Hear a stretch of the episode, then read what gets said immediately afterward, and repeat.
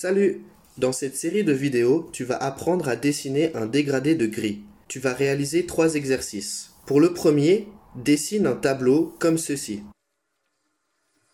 Maintenant, le but de l'exercice est de remplir ce tableau en dessinant dans la première case avec le gris le plus foncé que tu puisses faire.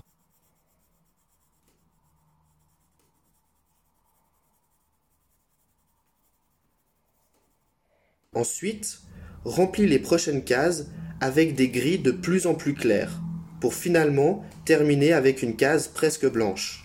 Un conseil, tiens ton crayon incliné à l'horizontale sur ta feuille, ce sera plus simple de réaliser des dégradés.